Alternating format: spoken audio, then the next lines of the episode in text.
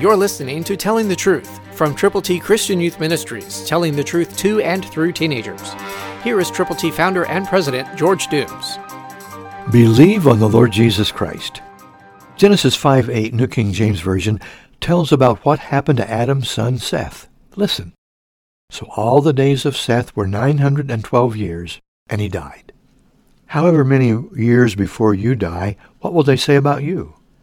Somebody has said that it's the little line between the two dots, birth and death.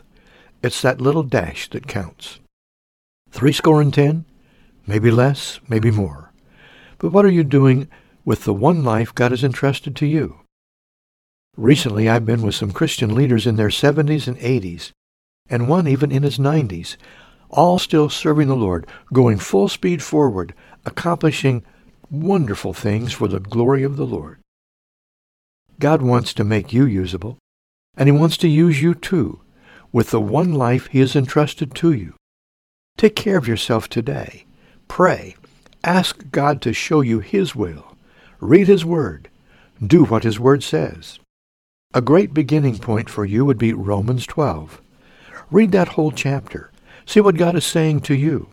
Fellowship with other people that really believe the Bible, and then together, take God's plan of salvation and share it one by one. Somebody is waiting. Christ through you can change the world. For your free copy of the Telling the Truth newsletter, call 812-867-2418, 812-867-2418, or write Triple T, 13,000 U.S. 41 North, Evansville, Indiana, 47725. Find us on the web at tttchristianyouth.org.